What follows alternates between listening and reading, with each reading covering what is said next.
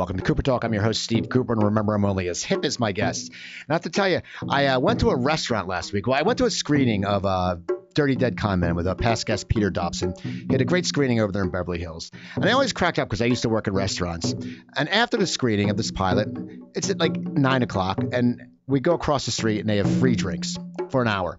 And I always crack up at restaurant managers because they knew people were coming in, but they only had one bartender. So all of a sudden, this bartender is sitting there and 50 people come in the door. And you would sit there and think that the manager would go, okay, we have a, a party coming in.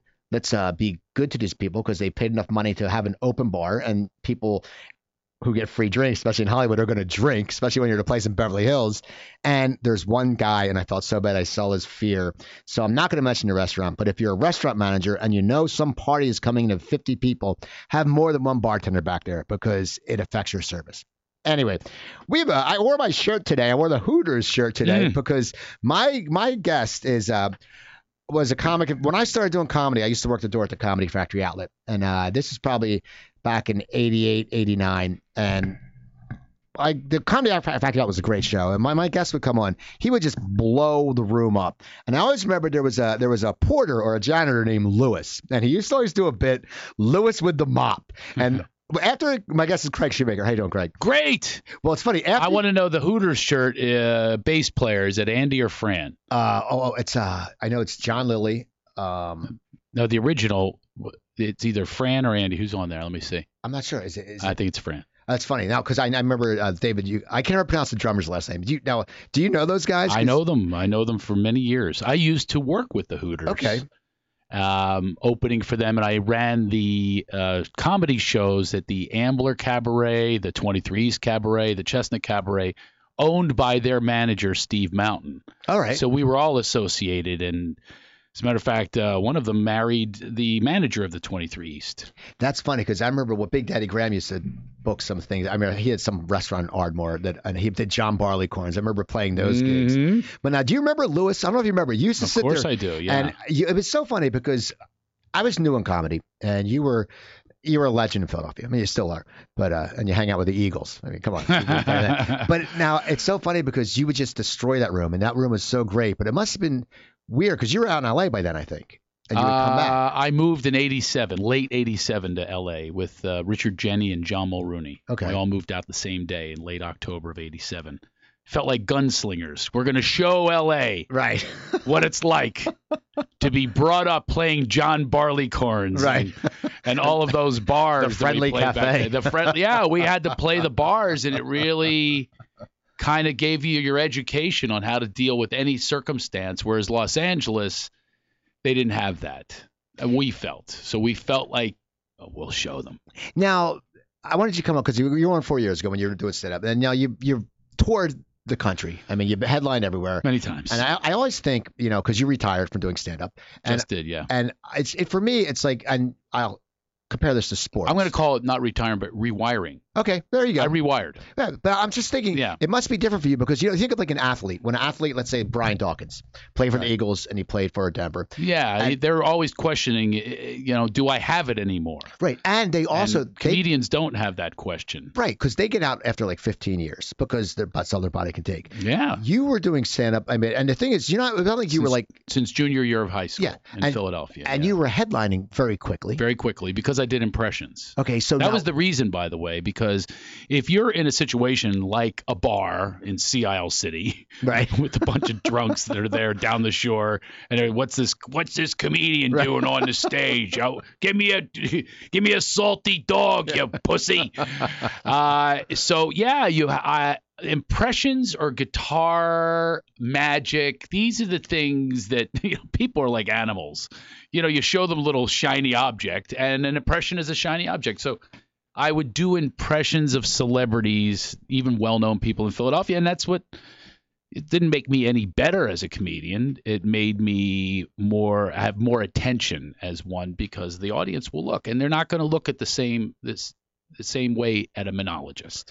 So that's why I yeah I headlined right away. Now, when did you find the art of doing impressions? Were you a kid? Did you Yeah. always watch? Because for me, Yeah. I don't do I do stupid impressions, but I mean, I know every kid who watched the Ed Sullivan Show would always do. I mean, were you when you were younger? Were you trying to do the Ed Sullivan, or who, who were some of your early impressions? Uh, first one was Jimmy Stewart. Okay. I, I used to do Jimmy Stewart as a horse race announcer.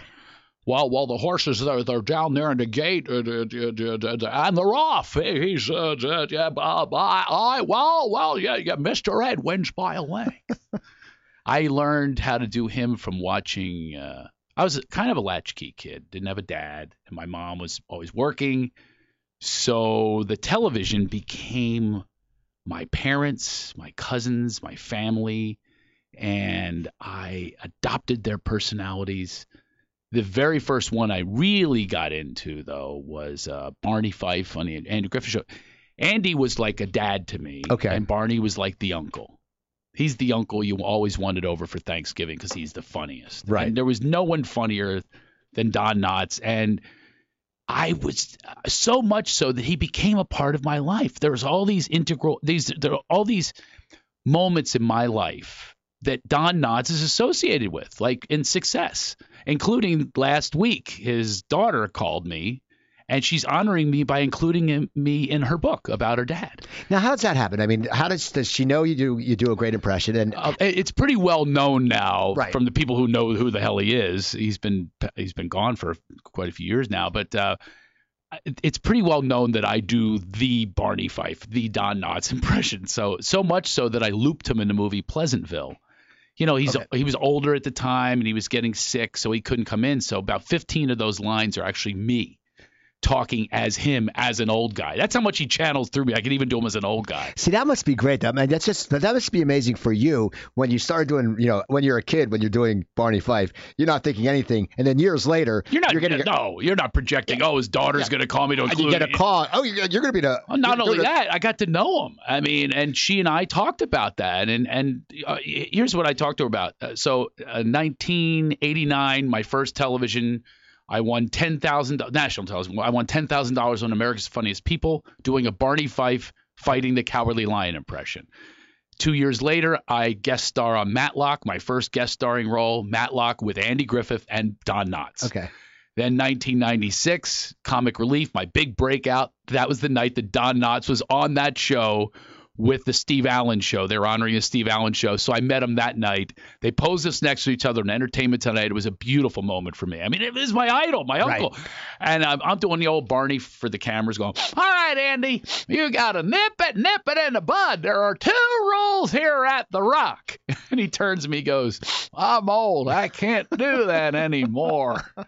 And some people told me that they're great memory. I've had a lot of people tell me this is backstage at Comic Relief. I'm on stage, kind of this young upstart. You know, Whoopi Goldberg introduces me, and it really went well. It was a big shift in my career because I went to a national level with all these superstars. You know, Comic Relief. So Don Knotts watched me backstage on the monitor.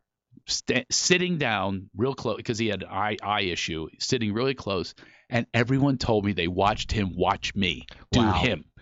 And he turned to Steve Allen. Apparently, he goes, "He does me pretty good, doesn't he, Steve?" Isn't that when you think about it? Isn't that a uh, such uh, the best flattery you'll ever? get? I mean, when the person says, Yeah. I mean, it's different if you hear him go, ah, that guy sucks. But that must be so great, especially as a comic, because we we love you know to get you know uh, you know approval. It must be amazing when you do a character, because always you sit there and think, well, if I if I'm doing this impression, if I ever see this guy, is he going to punch me in the face? Right. You know, oh, I've thought but that for- many for times. I've had it happen. Who, someone punch you in the face. Well, uh, kind of, kind of. I was uh, doing a movie with Patrick Stewart.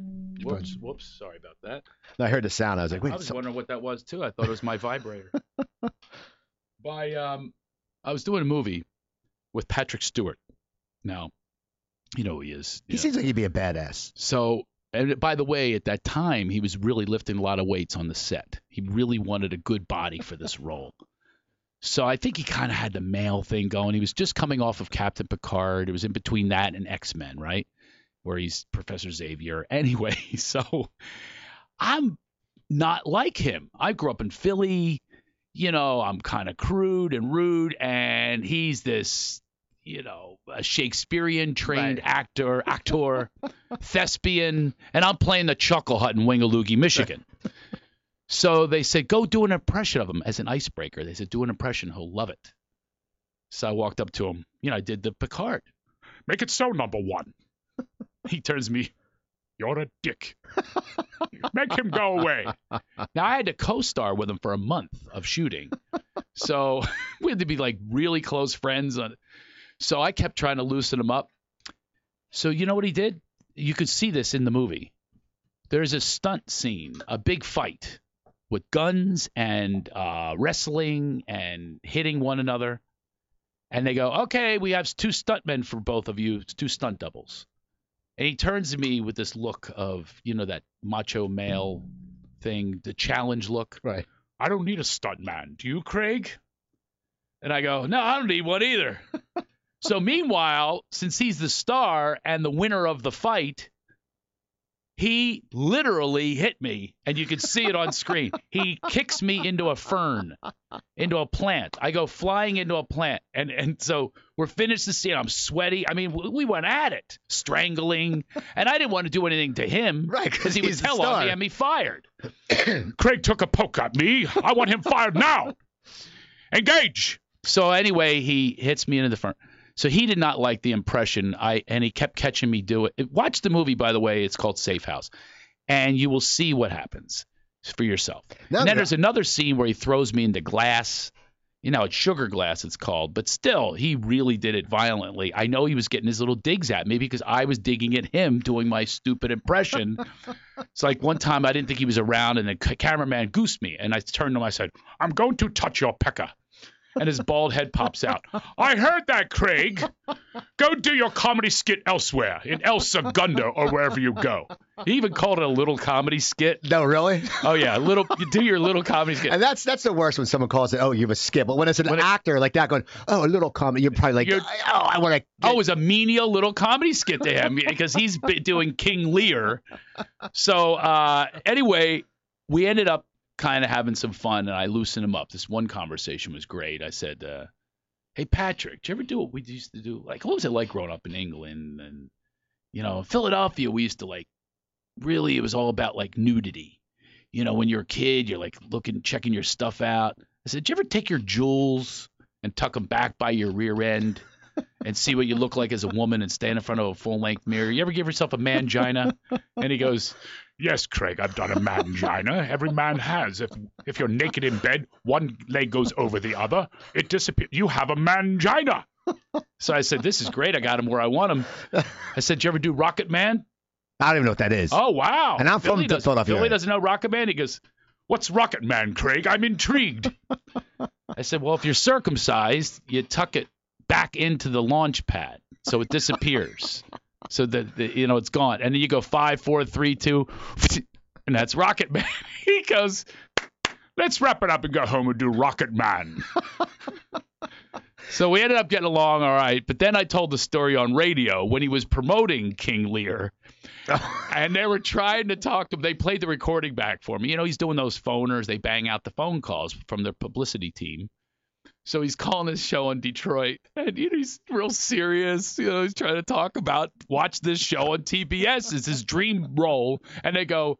We had a friend of yours on, Craig Shoemaker. Do you remember him? He goes, Oh, yes, I remember Craig. And then they said, He's quite a kidder.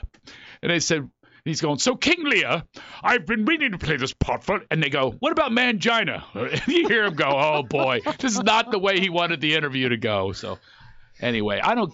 Celebrities are. I'm weird with celebrities. I know a lot of them and meet a lot of them, but sometimes it doesn't go the way they would want it to. Being a comedian, Right. that's why a lot of comics. I mean, a lot of actors and things don't really hang out with a lot of comics. They're afraid of them. It's funny. We tell the truth. Yeah, it's it's so funny. So now I want to talk about this the stand up. Now now why did you decide to get out of it? Because I mean you did it for so long and it's not like your career slowed down. It's like No. you could still wherever you went. I mean I have friends. I, I said to someone I was talking to a guy the other day and he goes, "Who's your mm. guest this week?" And he's from out here. He's an actor, and I mm. go, I he's trying to act, and I said, um, such, such Craig Shoemaker. Oh yeah, the Love Master. People know that. I mean, and it's it's one of those things where you were still. I know when you go to Flappers, you'd sell out. I know wherever you go, you were selling out. Yeah. What, what I mean, as I was going to say, and and also, quite frankly, not in a braggy way, but standing ovations every show. yeah, because well, you're high energy, you have a good act, and you've been doing it, and you and you're a pro, and you do a long set. It's not like you I sit do there and do 90 a yeah. because so many now, and it's so funny because mm-hmm. I've seen comedy change where, Yeah. and I don't really perform much, but now you see someone, you know, on Facebook, I'm headlining the show, and there's like seven acts, Yep. and them, and it's like, so okay, so you're Yeah. doing 20 minutes, so, so technically you're not even a feature, but now for you, you give an hour, an hour and a half. I do 90 minutes. I have a five minute opener that I travel with. That's basically how, Uh, and I've been doing that way for quite some time, much to the chagrin of some of the bookers that want the three, four act show. And, you know, I've had situations where they'll, they'll mistakenly not look at the contract and have somebody there. I have to have the guy step aside and say, sorry, that's just not the way I do it. And you know how I compare it? It's not a snobby thing. It's just like I wrote this one person show and it's got a beginning, middle, and an end. It doesn't have an intermission, but it's like a play. And you don't, you can't say to somebody, if you go to see King and I, just do the dance, shall we dance? You know what I mean? It takes the play. You have to understand the characters and the development of it. And I think that, it, by the way, this is also answering your question on why I'm out. In this twittering, uh, short attention world that we're living in, where people are texting during the show, they can't that's- go. that's they can't go five seconds without their Facebook status update. I am tired of reprimanding them. So there's reason number probably four. We'll get to the other reasons. But that being said, people would say, you know, how come you do so much time? And they would like resent it and, you know, get even angry with me. And I'd say, listen, you're a sprinter and I'm a marathoner. Doesn't make either one of us any better than the other. I'll go win my race and you win yours. And I support you when you're getting your gold. But I would hope you would support me in saying, that's what I do. It's just it's just what works best for me. I, I have reasons for it. One of the reasons is look at me. I mean, I don't look funny. I had a guy, a friend of mine that I knew for a year, and I, and he was going to Atlantic City. I knew he had a house there. So he lives in L.A. And uh, this is a whole year, and he didn't know what I did for a living. that's funny. And I, he's in Atlantic City. I go, hey, why don't you meet me at Caesars? He goes, meet you for what? I'll be at Caesars. And he goes, oh, you're staying at Caesars? He, he didn't put two and two together. And I go, yeah, I'll leave tickets for you. It's Ray Charles and me. And he thought I was an accountant, a boring accountant. he had no idea. And so suddenly his introduction to me was opening for Ray Charles at Caesars where I had tickets waiting for him at the time. And all of a sudden here's Craig Shoemaker and he's going, what the hell? Right. he still tells the story about that he couldn't believe. So I don't I don't come out like most comedians and bleed from the word go. You don't have compassion or empathy for the big white guy. So that's one of the reasons I have to sort of tell stories and bring them into the story because looks wise, I can't go out and say, "Hey, you know, I'm a minority and my people are out there taking your hubcaps you, you right can't say me like, hey, I'm bald. You know, you, you can't say can't you do bald, yeah, can't do fat. You know, hey, where's the buffet? I mean, there's all, all that stuff is disarming, and I don't have the same tools to disarm because there's an acceptance if you're minority right away as soon as you walk onto the stage. So, but there's not if you're the person who probably was the one giving them a wedgie growing up. Right. I look like the guy that gave people wedgies. I wasn't. I was the shortest in my high school. Yeah, but I mean, exactly. But you have that, you know, the mainline look. I mean, in Philadelphia, you have the mainline look. Like, like you know, I had one of the, I had one of the billionaires boy clubs on the guy Brian McNamara. oh wow. and yeah. and you had like, like you could have played one of the, like you could have been right next to Judd Nelson And I in go- a suit, and, Right. you know, I go and- in for those parts. Right. And that's what I look like. And meanwhile, inside, this is, by the way, one of my other reasons for moving on to a different uh, platform or a different kind of career is, you know, looks are deceiving. Inside of me is a kid that grew up poor, fatherless, basically motherless, you know, never said I love you. I literally had no love in my life. And th- this, these are the struggles and short five one in high school, 92 pounds. Now, obviously, I'm not anymore. I became this six foot two, you know, 200 pound guy that looks intimidating to people. So, my disarming is telling the stories that really got me on that stage to begin with, which I'm writing a one person show that has much to do with why I left stand up. And it's it explores those darker regions that propel one to get on a stage. For God's sakes, I wasn't propelled by being 400 pounds. right. So therefore, I have to deal with that circumstance and and give them the comedy, give them the comedy that basically led me to going to a stage anyway. I, I I have a gift, so do all comedians, and this is just my type of gift. You know, you might have a watch, right? And I might have a pearl necklace. Right. Now, how the, the the more personal stuff? Yeah. When did you start doing that into your career? Because I in the beginning you did the impressions. and Right. Everyone knows the Love Master, and of course that's Yeah. something you're always going to have to do, just because it's something that it's Sorta, yeah. it's like if you go to see Springsteen, you know, if, if he doesn't play Thunder Road, you're going to go, I know. what the hell? It's know, funny you should mention gotta, him. You got to say, you know, because I, Yeah. I see Springsteen every time he comes out Me here, too, yeah. and you know, I sit there and go, okay, is tonight we play? You know, sometimes I play Rosalita, sometimes I play Jungleland, but you always know Dancing in the Dark, Thunder Road, and Born to Run or Zonkers. Right. It's just the way it is. The advantage of the Love Master. By the way, it's funny you should mention that. I compare my uh, Springsteen. Springsteen is my biggest influence in Why in- is that? in the creative arts. Uh, I went to a show that was life changing at the Spectrum in Philadelphia, 1984, Born in the USA tour. Probably seven rows back. wasn't a huge Springsteen guy. Loved him though, but it was my first time ever seeing him Okay. live. There was nothing like that I had ever seen or seen since on a stage. Someone that gives everything from the heels on up. You get everything. You walk out exhausted. You know that he's given you everything. He's personal. I still remember the stories that he told, those interstitial stories throughout that he would sprinkle about going to Graceland, and it made him so human. He told he tells the truth in his lyrics and his everything that he does. You can watch a person transform before your eyes through through his creativity, which is wonderful. So all of those elements are what I want to do. That's what I want to do just as a comedian.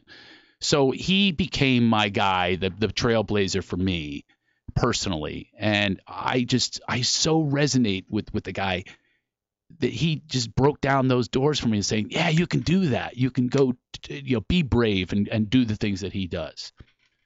Now I can't remember what the question was. The original question was, but you brought up Springsteen. Oh, I uh, About- one about advantage of the Love Master is I can change the lyrics. okay. He can't do, "Hey baby, I was born to trot." right. Yeah. you know, he can't change it up. He Right, can right. change the music a little bit, do an acoustic version, but you better tell those lyrics You have to, because people yeah. are singing along with it. It's the other thing is jokes you can't, you know, you don't want people go singing along. Once in a while, I have it, have it happen with the Love Master, which means I have to change up the lines. I probably have about hundred lines as the Love Master. Now, does that?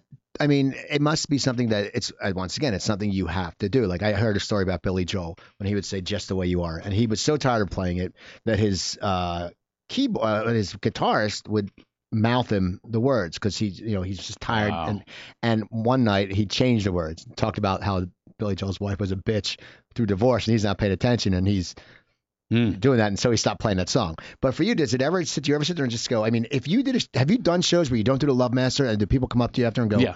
I mean, did, are they? Are some people pissed? Or, Yeah. I mean, I, Oh, absolutely. Uh, I've had, uh, especially corporations, will ask me not to do it. Uh, corporate shows, which is don't even get me started on that. Just so it's so sick our world, the way we think, our provincial uh, pilgrim thinking, which is completely antithetical to anything that's real. Because if you really check with yourself, how can an innuendo offend you? uh, to that point where you're going to walk out and you can't hear anymore. It's a guy, it's a Lothario guy, a character that's talking like that. And if that offends you, you have big problems because then you'll turn on the news. Uh, That to me is offensive. right. That we're showing showing boner pill ads uh, to our children and showing them beheadings and everything else that we're desensitized to. But if a comedian tells a joke, this really gets me so upset with our society. Another reason, put it on number number three, on how ridiculous our society is. They're not even thinking for themselves. They think, oh, I'm supposed to react to this and be offended by this. But if you checked it out with yourself, how could you possibly be offended by something? First of all, sex. We wouldn't be here without it Right. and you're offended by somebody talking about it in a funny way or cursing, which is completely irrelevant in another language. They don't even understand what curse you're saying. It's all subjective. So just let go and relax. I, it just upsets. It, it's an, I, I don't know how many are on my list yet on answering your question on why I'm No, but, no, rewiring, there's- but, retiring. but you you have a very valid point because it's also the comedians always seem to get the brunt. And now, you know, when I did comedy was in the early '80s, I mean late '80s and early '90s. It was a different time, and you know, and you've Yeah. you've seen the wave, how the whole Seen thing it has all, changed. yeah, But what's through it. funny is the comedians have to watch what they say. But I was flipping around the other night, and I was there was a reality show on, and it, Oh, was- yeah. it, it took place in Atlanta, and they having subtitles now. Okay, I'm just saying, you know, the, the things these people are saying, the things they're shown in reality shows and Oh. all this stuff, and, and then people get pissed if a comic makes something off color. But you see these reality shows where it's just dumbed down. And It's I mean, violence. Yeah, I it's mean, they- verbal violence. It's there- abuse, and that's we just accept that as Right. okay. You every single reality show at this point, except for maybe you know twenty of them, like Duck Dynasty, should be taken off the air for their content because. It, it it's absurd to think that a comedian and by the way we're telling a joke that's not it's fiction they're doing something that's very real although most of reality is not Right. but I mean, they're having real, substantial, calling you know each other horrible names, demeaning names, misogynistic names. Are you kidding me? So we're supposed to accept that? That's okay. But I make a joke about something, and it's, if it's, a love absurd. master, it's a character. Of course it is. And Of you course it- know- but I don't hence- want to defend it. It's hence, so but ridiculous. hence the word love master. Okay, it's not going to be some. It's like. Oh, Yeah. What did you expect him to talk about milk and cookies? No, he's the love master. When you Yeah. hear that, and and he's a joke of a love master. It's Right. it's the one part of my act that actually isn't true. Yeah. Although I have mastered love, and I wrote a book about it Right. called Love Mastered, and and that, by the way, is a real departure. That freaks people out even more because yeah, I want to they're, get they're that. expecting to open up and t- talk about my big penis. Yeah, So- no, I want I want to get to that after the Yeah. reasons got to send him because that is it's such a different yeah, it took technique, but it's yeah. great because I know I'm, I'm friends with Yakov Smirnoff and he does something about love. He kills his act he couldn't do anymore, so he does a Yeah. thing about he went got his master's from Penn and Oh. on relationships, and he does a thing about theories of love and laughter, what happened, Wow. you know, and just and it's very and so because you guys have the the knowledge. I mean, you've you've you know, I mean, comics are into it, Experience, people, yeah. you know. So, okay, so we have Mm-hmm. a few reasons. So you got tired of people, you know. Not letting you do your forty, your whole hour set. People, that's one of the reasons you got to have it. Did the travel get to you, or I know you have a newborn? That's a big one. Did that, That's a did that get to you? one. Well, listen, I uh, my my dad left when I was born, and that really leaves you with a longing right away. And then when you have a mom that doesn't support you lovingly or say even I love you, that adds to that compelling need for attention. So I now have that in my wife. I have everything that I could ever have dreamt about and more. I couldn't have even dreamt this, how wonderful it is to be this much in love and a divine connection. And then the children, I want to be there for them. I don't want them to have that. They'll have their own issues, they have their own path, but it's not going to be. If anything, my kids are going to be in therapy going, My father with you, I love yous already. Uh, oh my God, he loved me so much he bit my cheek off. Look at this. He bit, there's a hole in my cheek because he loves me that much.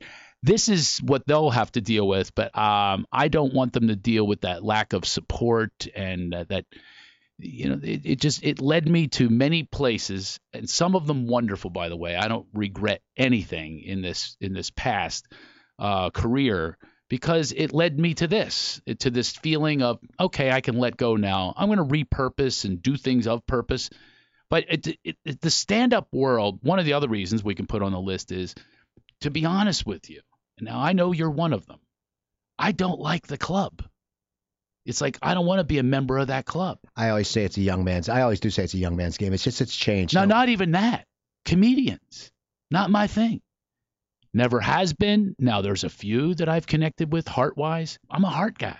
I don't like the cynical, sarcastic nature that comes with being a comic. I posted a little bit about it this morning with the Bruce Jenner thing, uh, the Caitlyn Jenner thing. Uh, I just don't resonate with it and never did. So I was almost like a phony being, you know, like one o'clock in the morning. You think that's where I want to be? right. No. But you end up immersing yourself in that role and becoming that person that you aren't. I am not that guy. I don't like it. If that's what the job entails, if that's what the job description is, is you hang out here till wee hours and analyze everybody else's act and condemn them for what they're doing, I'm not in. I don't want in that club. Thank you. Thanks for having me. I had a good run, but I don't want to be in that club. So a lot of the one person show I'm writing has to do it's called a stand-up guy. I always wanted to be a stand-up guy.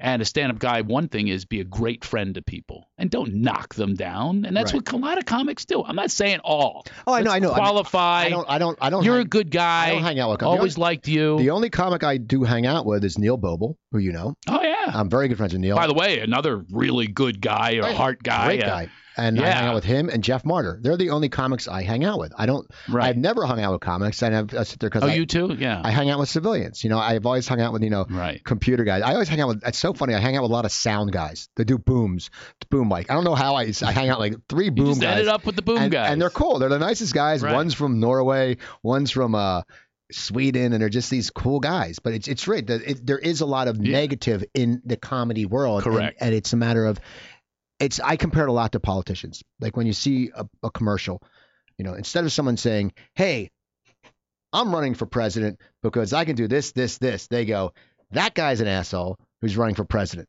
They don't say it's like comics. Instead of going, "Hey," instead of looking at my act and saying, okay, if I do this, this, this, and this, I might get to this level.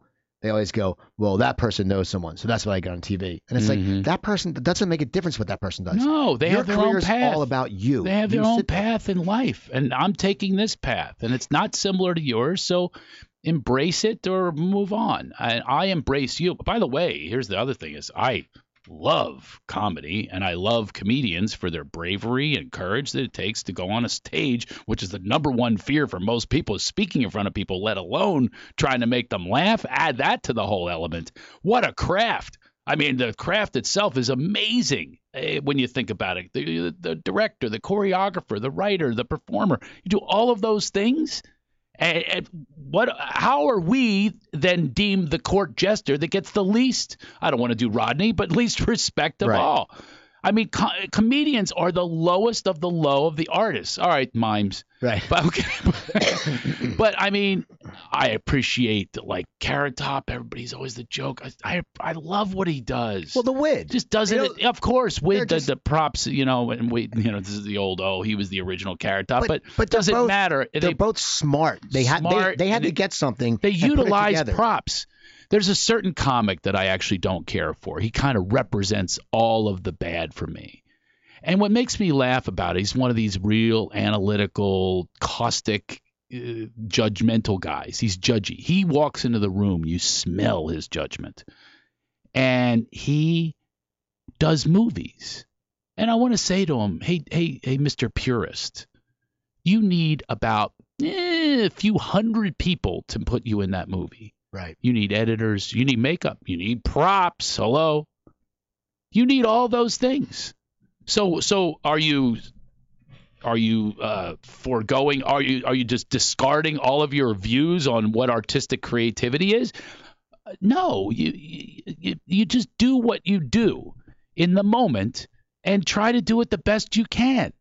So let's let's stay out of you know critiquing everyone else because all you're doing is pointing a finger at someone else. So you don't look at yourself. Yeah, I and I think that there's so many purists you could do that about. You could just run them all through the gamut and just say, "Hey, let's pick your act apart." Reason number four that I got out of business out of the business is I heard I will not go on internet sites. I will not go on sites to see what people think about me. Not interested in the praise. Not interested in uh, which is nice though. Don't get me wrong Oh yeah. but I definitely get sick to my stomach when people attack me because they don't know me. You want to defend. You want to say you don't know me. You know, here's who I really am. Da, da, da. You're going to take one part of my act, one little tiny speck of my act, and uh, analyze that. Come on. So I, it was from 2006. These guys really slamming on me, and and it came up on YouTube. You know, when you search my name, I was looking for something else. You know, technologically speaking, and I found this, and I said, "Don't do it." I was alone in a hotel room, bad place for a comic to be. Right. Yeah. I pressed it, and there it was. They just went after me, and it was from 10 years ago. And that was the moment I was walking to work, and uh, I I can say his name because um, of what happened since. I never really met the guy, or I never met the guy. I didn't really know him, and he doesn't know me. But it was on Opie and Anthony. It was Jim Norton. And and by the way, I've said this on one other show, and of course the Opie and Anthony types attacked me on Twitter. Another thing, you pussy, you know, you know, people are so brave behind keyboards. Yes. Be brave enough to go up on a stage if you know what you're doing. If you think you know so much, you- you go up on a stage. But no, you don't. So if anybody's even listening now and that's what you're compelled to do, shut up. Shut up and go get a life of your own that you can analyze, not someone else's. I wasn't a pussy to do this. I did it actually in a brave way. I left millions of dollars on the table to make this transformation take place. So I would think that, that that's something that um, shouldn't be condemned necessarily. So I was walking to work that night, and listen, I'm a spiritual guy. I look for signs. I never met the guy, but I had literally a total Philly guy took over. Yeah, I'm sure you deal with that. You know, there's a Philly guy, and then there's this this kind man that oh, yeah. really is generated throughout my soul. But the Philly comes in there, and that's a guy that wants to attack back when I'm attacked. Exactly. I swear to God, it was unbelievable. I'm walking. It was New Year's Eve a year ago, a year and a half ago. I'm walking to work. Rival club. There's his name on the sign, Jim Norton. I could not believe it. I, I, talk about a sign. It was literally right. a sign, a, a literal and figurative sign. And I had my hand on the door to walk in and go beat him up. I wanted to beat him up to a pulp. I had visions of it. And that's the moment where I went, oh, that's not you. That's not the genuine you. That's so not you let it go, let him go, let the career go. And I walked on stage and announced it that night on New Year's. And all, really? The audience was going, what? What? You know, I thought I was kidding. Everybody always does. And now and comedians, the cynical ones, are, ah, you're coming back. You can't leave this. Oh, yes, I can. I could easily leave it. it oh, the only thing that would bring me back is the money. Right. Is, yeah, I'm not making uh, much of a living now. And I've left you know offers. I mean, I've offered to go anywhere I want in the country, basically. But especially if you, it's like anything. You come back after being away.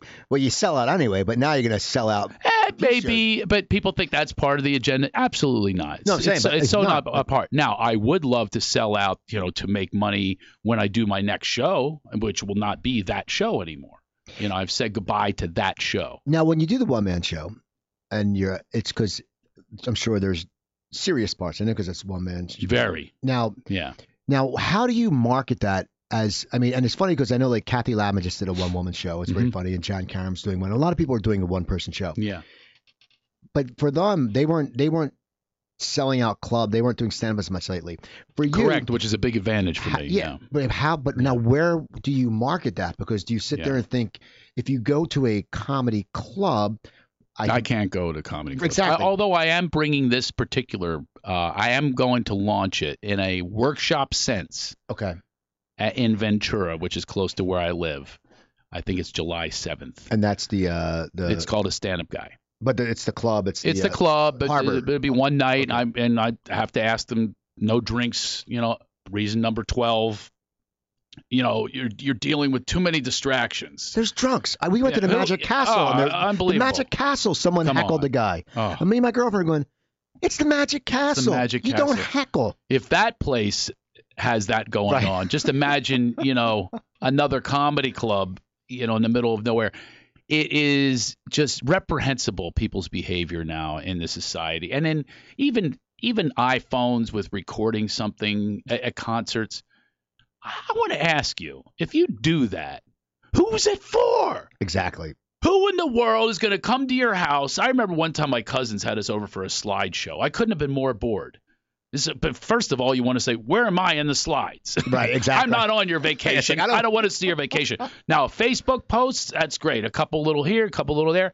But seriously, you're going to film an entire concert? Just embrace it. I still have a film in my mind and soul about Bruce Springsteen. It, I it, I remember everything about it. And then your arm gets tired 84. because the whole time. Oh, it's people- ridiculous. I was at it's the a Van Halen. detachment of self. I went to see. I went to see Van Halen on Hollywood. how many Boulevard. cell phones were up filming it? I filmed like 30 seconds to send the yeah, yeah, that's right. But then you sit there, but you see, okay. you see the people like this. They're holding it up, and then Yeah. the whole time, you know, then they got to move because there's a head in the way. And then they got, Yeah, and it's like, yeah. And then they're worried about the shot and they're zooming in. It's like just watch the damn concert. Well, how, who are they going to show it to? What's Exactly. it for? I know you don't go home and sit there and go, okay, uh, well let me watch, let me watch on my little screen. Uh, Not, Panama, yeah, not you know. only that, like even let's say you even posted it. I, I'm not going to watch the video uh, of, of your Styx concert. I'm going to go and buy the DVD of Styx. Right. That's actually recorded with great sound and lights and everything else and a set. It's it was arranged to be a beautiful recording of the way you should hear it, not through your cell phone. So it makes no sense. Another reason not to do stand up in this current form is the audience has been trained and not in a good way. They've been trained with coupons to get in, And it just all it leads to is even more so that we're the court jesters, that we are just the lowest of the low of the artistic of of, of artists. And it, it shouldn't be. And I'm not saying that because I'm a comic. It just shouldn't be like that. It should be reversed. Oh yeah. Well, now, now when you but when you do start marketing your one person show, what kind of venues are you going to look at? Are you going to look at small theaters? Oh, yeah. I mean, Oh, I mean, yeah. what would be the ideal? I mean, uh, what would be the ideal? Someone says, okay, and not I mean, not say, hey, play uh, you know the troubadour, but if someone said, okay, here's where you're going to start, because I'm sure you want it to be more intimate. Oh, yeah. Because Oh, you yeah. want Yeah. probably a 200 seat or whatever. Yeah, maybe, more. three. Yeah. Without, do you have any ideas of where you would like to start it off, and do you plan to take it back? Like in Philly, would you want to take it to like the Trocadero, or I don't, I don't know what the size of things anymore. I mean, I'm going to figure this out. I'm working with my agents on it. Um, I do actually. It does look like I do have a big theater, a, a 350 seater in Palos Verdes. It looks like that's going to happen in October. That will pretty much be the debut, and then I'll go up to a thousand seats, you know, which I'm playing anyway.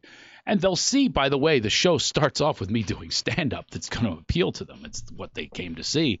But then I leave that microphone symbolically over to the side of the stage, like it's almost like a crutch that I don't want to go back to. And by the way, I will when things Right. become uncomfortable during the show. I mean, I talk. There's a piece where I talk about being kidnapped and molested, and I still in stand up have no way to get that across on a stand up stage.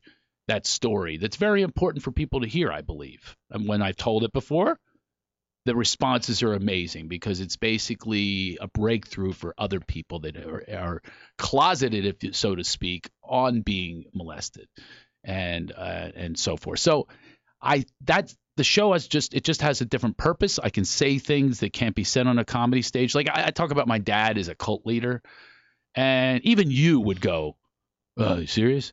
Right? Like right? That's what you would say. No, it is serious. He has a harem of twelve women, and you know runs mule rides, and you know it's it's crazy. If I say it on comedy, nobody believes me. If I say it in a one person show, they believe me. There's an acceptance, and then they take the ride with you. and if you know. say it in comedy, they think you're making a joke. exactly. So then they're going to laugh. punchline coming. It's they're, they're going to laugh. Go, "Wait, yeah, exactly. So now the book. Now, now, Yeah. how did you? Okay, so you get away from the business and you decide. When did you decide to write a book, and how did it all come about? And because it's once again, you're breaking, and you've been doing comedy for a long time, so Yeah. you're, you're breaking your persona, and it's like a part Big of your time. life. So, Yeah. do you need more water? This is I'm good. Okay. I'm good. um. How did you? When did you decide to write the book, and, and how did you do the whole process? It's interesting you would ask, how did I decide? And uh, there was the assumption that I decided after the retirement, all that. No, it was long ago um, that it was. I kind of like eh, one of the big transformations, if you will, transcendence that took place happened like in the mid 90s when a, a manager turned to me and said, I said, how come I don't have a sitcom? Because everybody has a sitcom. And I was hot at the time too, you know, so not looking, but, you know, kind of like there was, there was an illusion. Billionaires of, Boy Club. there Come was a, there was an illusion of heat. I said, how come I don't have a sitcom? They said, eh, the, the, the industry doesn't get your point of view. And I said, what are you talking about? What if my point of view is that I don't have a point of view? I started arguing it. And then backed up, you know, kind of listened to the inner self. And, and the inner self said, okay, this is going to solve a lot for you. Go up and tell them who you are. So that's when all of those bits started coming. Uh, Almost everything in my act has happened. It's experiential as opposed to opinion. And people can't deny your experience, by the way, which I love. People can go, oh, shut up, you liberal. No, it's just what happened. You know, you can call me whatever label you want, but uh, this is what happened to me, and here's the funny in it, and here's the exaggeration, of course. That's what the comedy is. So that's when things started to get really good.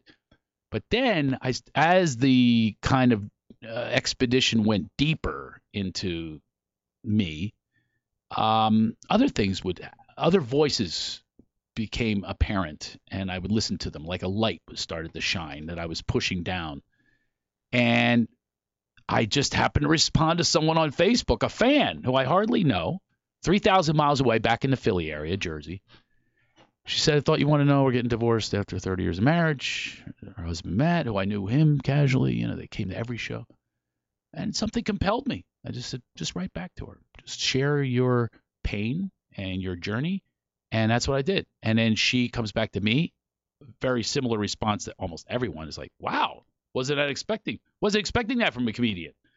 I was expecting, you know, a joke. Uh, you know, sh- but you sound like, uh, you know, you could be the next. You know, she named Wayne Dyer, and she, I said, no, no, really, I'm just speaking from my heart now.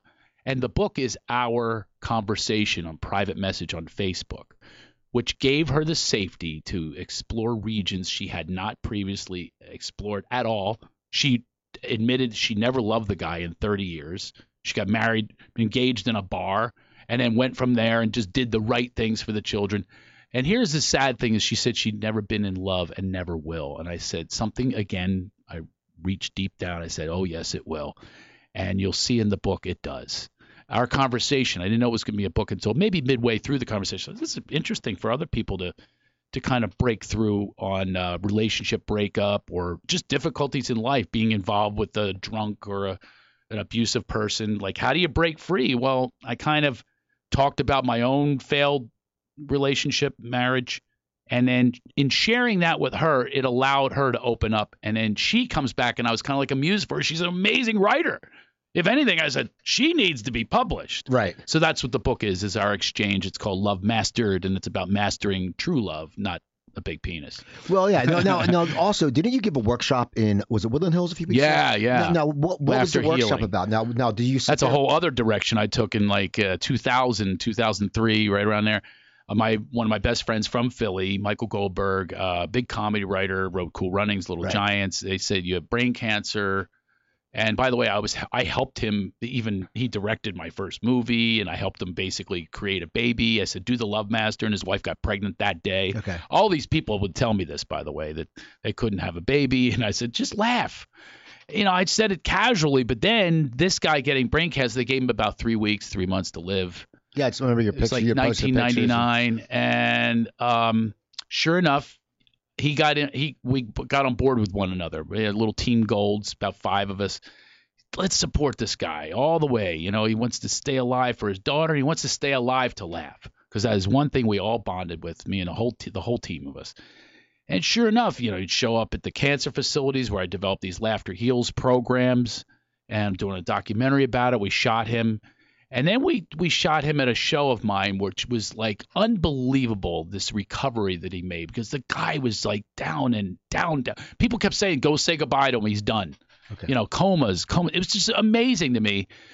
Fifteen years later, there he was after the prognosis of three weeks, and there he was at my show. And we got we recorded it all. Another guy from Philly recorded it, at Temple, and he um that was kind of his last hurrah though and then he went down down down and then he finally passed away probably nine months after that but we had a celebration for him and it was all about laughter i admitted to his daughter why she's here because of the love master so he imitated love master and his wife laughed and they had a baby There you go. because that loosens things up. And anyway, I did a lot of exploration. You know, I'm a doctorate now.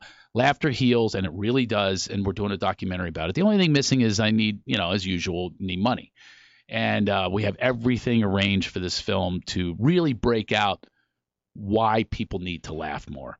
You need to put it at the top of your list. I marry people now in ha- matrimony. You know, I or you know I ordained and How, how, how'd you go about that? not But just on the internet. You just press. Isn't that funny? It's press just, a- but, press a but. I think that would be the best. I think honestly, Kelly Carlin married me, Okay. know, and my wife, and she she said I finally found out in her one person show, George Carlin's daughter, all she did was press ordain me now. Okay, yeah, I she- said if I would have known that, I wouldn't have flown you to Hawaii. right?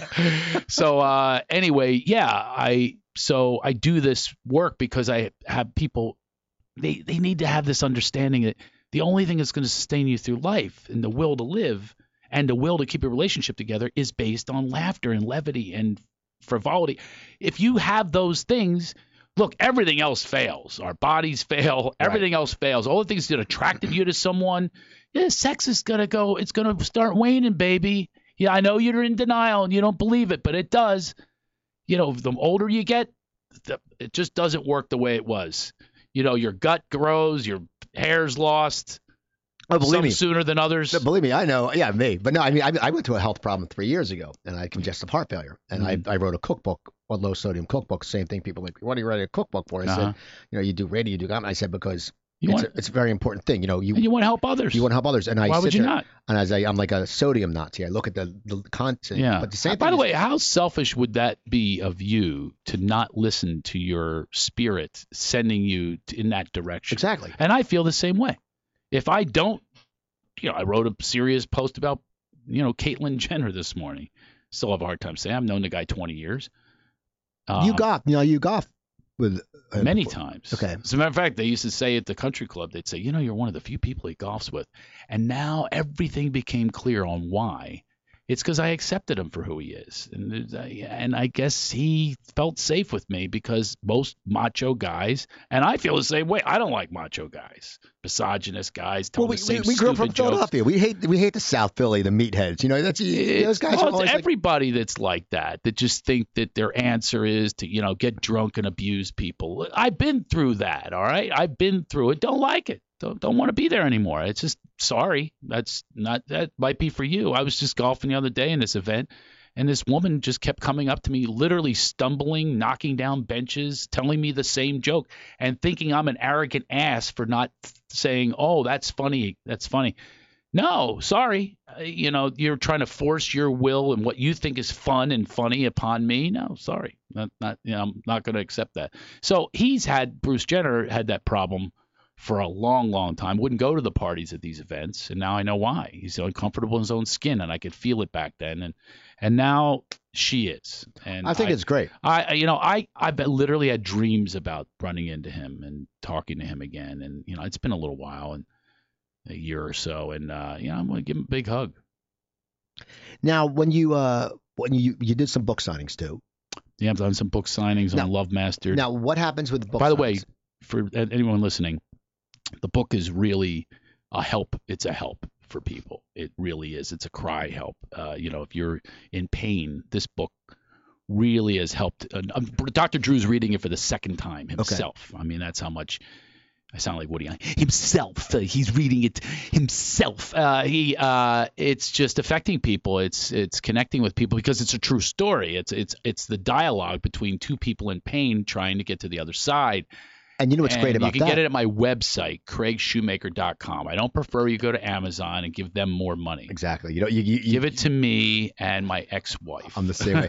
No, you know what's great and though, my also- wife and my kids. But craigshoemaker.com and I can sign the copy and give you a little discount. What's great about the book is though it also that's going to bring you up to a whole new audience that will come to see your one person show, which is great because it's going to go yeah. from you know people knowing you as a comic, then they read this and they go wow, and then they say oh wait he's doing this show. Now how about your radio show? What's up with that? Because you you you said you, you had Jack McGee on I think Uh, yeah, just last week. because yeah. Jack was on my show. He's a great guy. Oh, he's a great. guy. I've known him for 20 some years. and it's too. funny because Yeah. I, I I've not pilfered, but I've looked at some of your old guests, like when you had Gregory Harrison on. Then I hit him up on Facebook. Gregory came on here. Paul Ben Victor. I've seen some of your guests. I go, You bastard! You are pilfering my guests. Oh yeah, because I said if they're good, okay, they're doing his show, and the funny thing is though, you're a lot bigger name than me, but I have. Uh, If I, they're doing his show, they would do mine. Is no, that your no, thought? I'm saying I'm saying they, they're they have nothing else. They, they do no, they do. They'll they're accessible for appearances. You know, Yeah. so, and it's hard because, but it's funny. It's like you've had some, you know, some great guests. Did you have Paulie on? Ben Victor? Yeah. He's he was part of Team Golds.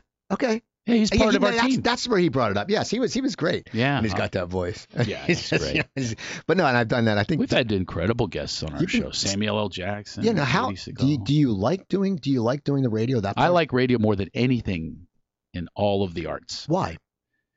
Because it creates a theater of the mind. I don't have to worry about what I look like, uh, appearances, which can really get in the way of expression. Uh, if you're thinking for one moment, it takes you out. Now, in this conversation with you, pure, absolute, truthful, which is where I want to be. So to me, there's no, it's, there's no it's a sharing as opposed to performance. They're two different animals.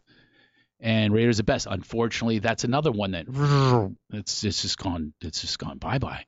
It's it's just funny because you know because I, I well you had some uh, technical problems too because I was excited to Yeah. I to listen but I was, I was bummed because I was sitting there going I and I heard you start with the, the Jewish uh, cowgirl uh, or the Jewish Right, hillbilly or yeah, who yeah. was funny and uh I feel bad because it was it basically got her mic wasn't on. And here's the thing is I'm right in the middle of going somewhere where the technical difficulties won't be there and we'll explode it out and I'll bring the show back. And uh, right now yeah, it's craigshoemakershow.com you can go to plenty of archive shows and Which look up all of those celebrities. It's 3 years worth. And I love it. Haven't made one dime once in a while I get a sponsorship, get a watch, something like that. But basically, no, I do it because I absolutely love it. Love hanging with the guests. Isn't that great to connect with people like I that see for me, and and, and and get to know a whole other version of them that's not uh, in their through their publicity department? oh yeah, see what what I love about it is, and I I get some pretty big guests, and what always amazes me is I'm pilfering yours, by the way. Oh, go ahead. You don't think I'm not going to do this? I'm a I'm I'm, I'm, going to start the letter with "You did his show." Yeah, no, I never. Yeah, but I'm, I mean, I'm not a name. That- You're you're a name. You're Craig Shoemaker. For me, I love it when people come in who, and I sit there when Nia Vardalos was in. I'm like, wow, because she knew a friend of mine or whatever. And you meet these people who you see on TV, and they're just, they're just people, and of course they and are. and yeah. you can tell why they've had success because they're good people. They're not they're not jerks, and you can tell that you know. Like everyone says, Mark Harmon's the nicest guy in Hollywood, and the reason that's why his shows run forever. Everyone Mhm. goes to work, and they're taken care of, and you're happy. I have his guest star on my show a few times, Rocky Carroll. A great great actor. yeah, great actor and one of the greatest guys. We become friends. You know, we golf together and stuff like that. But uh, he, it, it's, it, you will find that some of these successes, uh, you will find that that is the reason because from the top on down, they create this, this. Uh, I, I remember that was the case with the Everybody Loves Raymond. God, what an amazing cast! Oh, yeah. Probably the most underrated cast in the history of television. But it came from Ray and it came from Rosenthal all the way at the top and went all the way down. They they they made sure they were home with their families by 6:30. Right. You know, I mean that kind of thing. That's that's a vibe that I think more should head in that direction. Unfortunately, we're not. You know, we we're in a fear-based society to make decisions based on oh my god i'm going to lose my job you can't make decisions like that and that's again back to the radio thing that's what this offers is there's no image consciousness that goes on in here it's revealing you're real and, and, and look i mean just look at where you can go with them because like let's say again television if that was your medium if you had that same guest, they're going to dress properly. Oh my God, how am I dressed? How does this look for America? I don't want to say the wrong thing because too many people are listening or watching. There's uh, oh, my publicity people are prompting me to say this. I've got to get this plug in. I have to talk about the director and kiss his ass so I can work again in Hollywood. I won't even let anybody talk about the, the director Right. on my show. I want to talk about the stuff that really, really propels them to keep moving. We just have a few minutes left. Yeah. And I know, thank you for staying because I know you had to get your son. Uh, now, the album.